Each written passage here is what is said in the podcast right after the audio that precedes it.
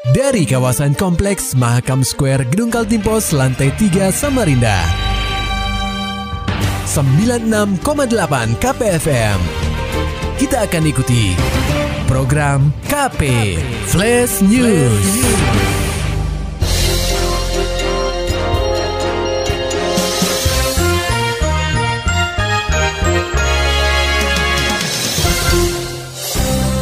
Pendengar KP Komisi Pemberantasan Korupsi atau KPK masih melanjutkan pemeriksaan terhadap sejumlah saksi kasus dugaan korupsi yang menjerat Bupati Kutim dan Ketua DPRD Kutim CS. Pemeriksaan yang dimulai sejak Jumat 24 Juli 2020 itu bertempat di gedung Mapolresta Samarinda, Jalan Slamet Riyadi.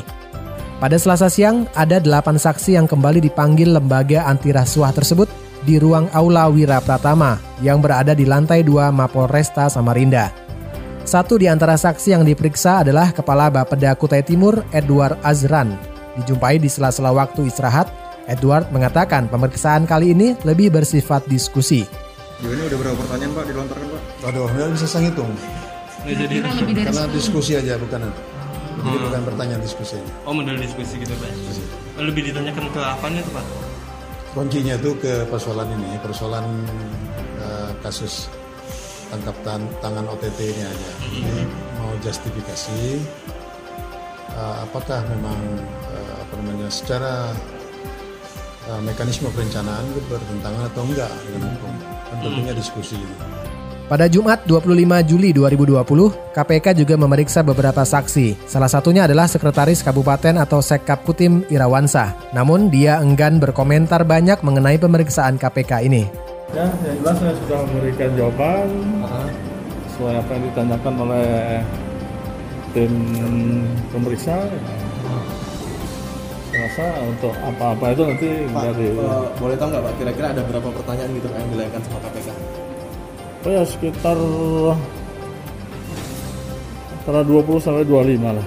Diwartakan sebelumnya pendengar KP, Bupati Kutim Ismunandar dan sang istri, Ence Unguria Riarinda Virgasih yang menjabat Ketua DPRD Kutim terjerat kasus tindak pidana korupsi berupa penerimaan hadiah atau janji terkait pekerjaan infrastruktur di lingkungan Pemkap Kutim tahun 2019-2020. Keduanya ditetapkan sebagai tersangka oleh KPK bersama lima tersangka lainnya yakni Kepala Dinas PU Aswandini, Kepala Bapeda sebelumnya Musyafa, dan Kepala BPKAD Suryansah, serta dua rekanan yakni Aditya Maharani dan Deki Arianto.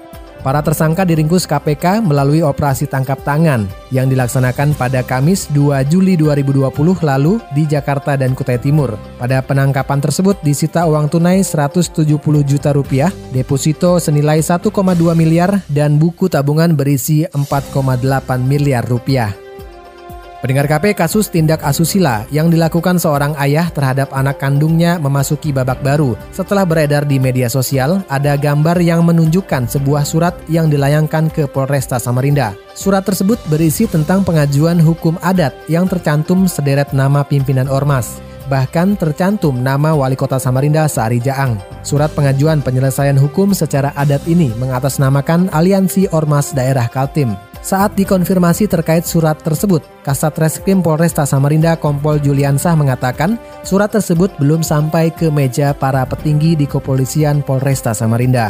Kendati demikian, Juliansah membenarkan telah menerima foto surat pengajuan hukum adat tersebut setelah beredar di dunia maya.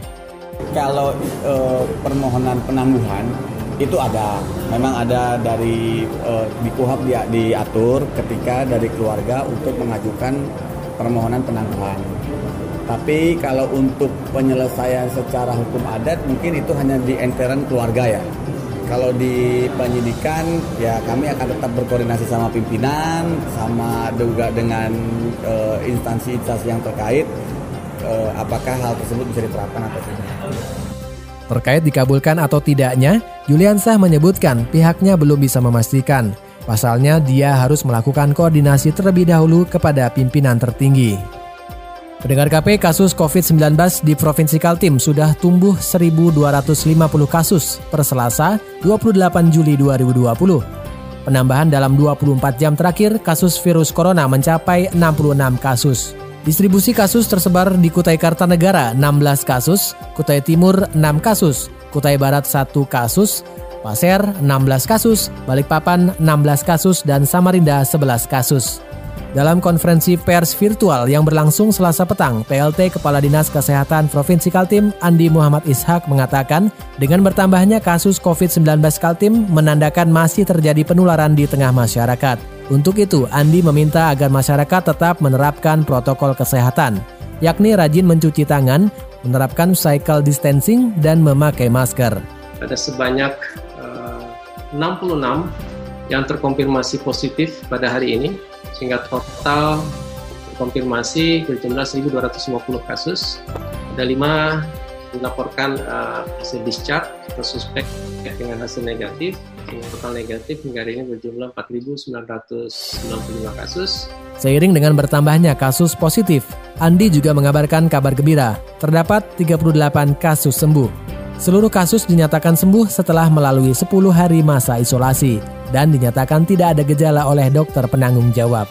Nah, kesemua ataupun keseluruhan kasus ini dinyatakan sembuh karena telah melalui masa isolasi 10 hari dan juga dari hasil pemeriksaan secara klinis dari dokter penanggung jawab pelayanan yang merawat kasus uh, terkonfirmasi ini uh, bahwa yang bersangkutan dinyatakan uh, secara klinis memiliki kondisi yang sudah sangat baik dan juga tidak ada lagi gejala. Dengan demikian pendengar KP, total akumulatif pasien COVID-19 di Kaltim mencapai 1.250 kasus. Pasien sembuh ada 808 orang dan meninggal dunia ada 28 orang. Sementara pasien yang masih dalam perawatan ada 414 orang. Pendengar KP, minishop.id, sebuah marketplace yang bantu UMKM saat pandemi COVID-19.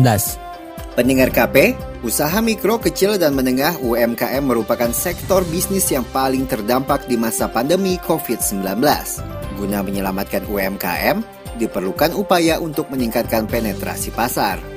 Di satu sisi pelaku UMKM juga dihadapkan dengan tantangan untuk mematuhi himbauan pemerintah tentang physical distancing atau menjaga jarak. Sehingga dibutuhkan jembatan agar pengusaha dapat memasarkan produk mereka dengan mudah. Minishop ID, sebuah marketplace berbasis website, hadir menjawab keresahan pelaku UMKM di Samarinda. Berikut penjelasan CEO Minishop ID, Farizal Noval Arfantiano, kepada KPFM. Kalau selain kuliner banyak, ada jasa salon pun juga ada, hmm. terus uh, kria juga ada. Apa mas? Untuk kria, kria, craft, kerajinan kerajinan. Oh, ah. Nah, uh, jadi kayak ada sarung Samarinda, terus batik Samarinda, terus hmm. ulap ada tapi kayaknya masih dirilis ya, masih pelan proses. Farizal menerangkan, Mineshop ID merupakan marketplace yang bernaung di bawah binaan Kantor Perwakilan Bank Indonesia Provinsi Kaltim. Diluncurkan pada awal April, marketplace digital ini memang diciptakan untuk membantu UMKM. Kalau uh, yang pertama sih pasti uh, dengan membeli di Minishop ID, para pembeli sudah membantu para UMKM untuk bisa bertransformasi dari tadinya offline menjadi online, yang tadinya stagnan menjadi lebih grow up lagi omsetnya. Intinya membantu teman-teman UMKM yang mungkin kemarin karena pandemi mereka omsetnya turun dengan adanya Minishop, insya Allah terbantukan. Farizal kembali menjelaskan, cara membeli produk di Minishop ID cukup mudah. Calon pembeli harus memilih produk dari toko mitra yang tertera di laman utama, kemudian memasukkannya ke logo bergambar keranjang pada bagian kanan atas. KPFM Samarinda, Maulani Al-Amin melaporkan. Maulani Al-Amin, KPFM Samarinda. Anda tetap bisa menyimak informasi lainnya di laman www.968kpfm.co.id. Demikian tadi telah kita simak rangkaian berita-berita yang terangkum dalam program KP Flash News. Persembahan dari 96,8 KPFM. Terima kasih dan sampai jumpa.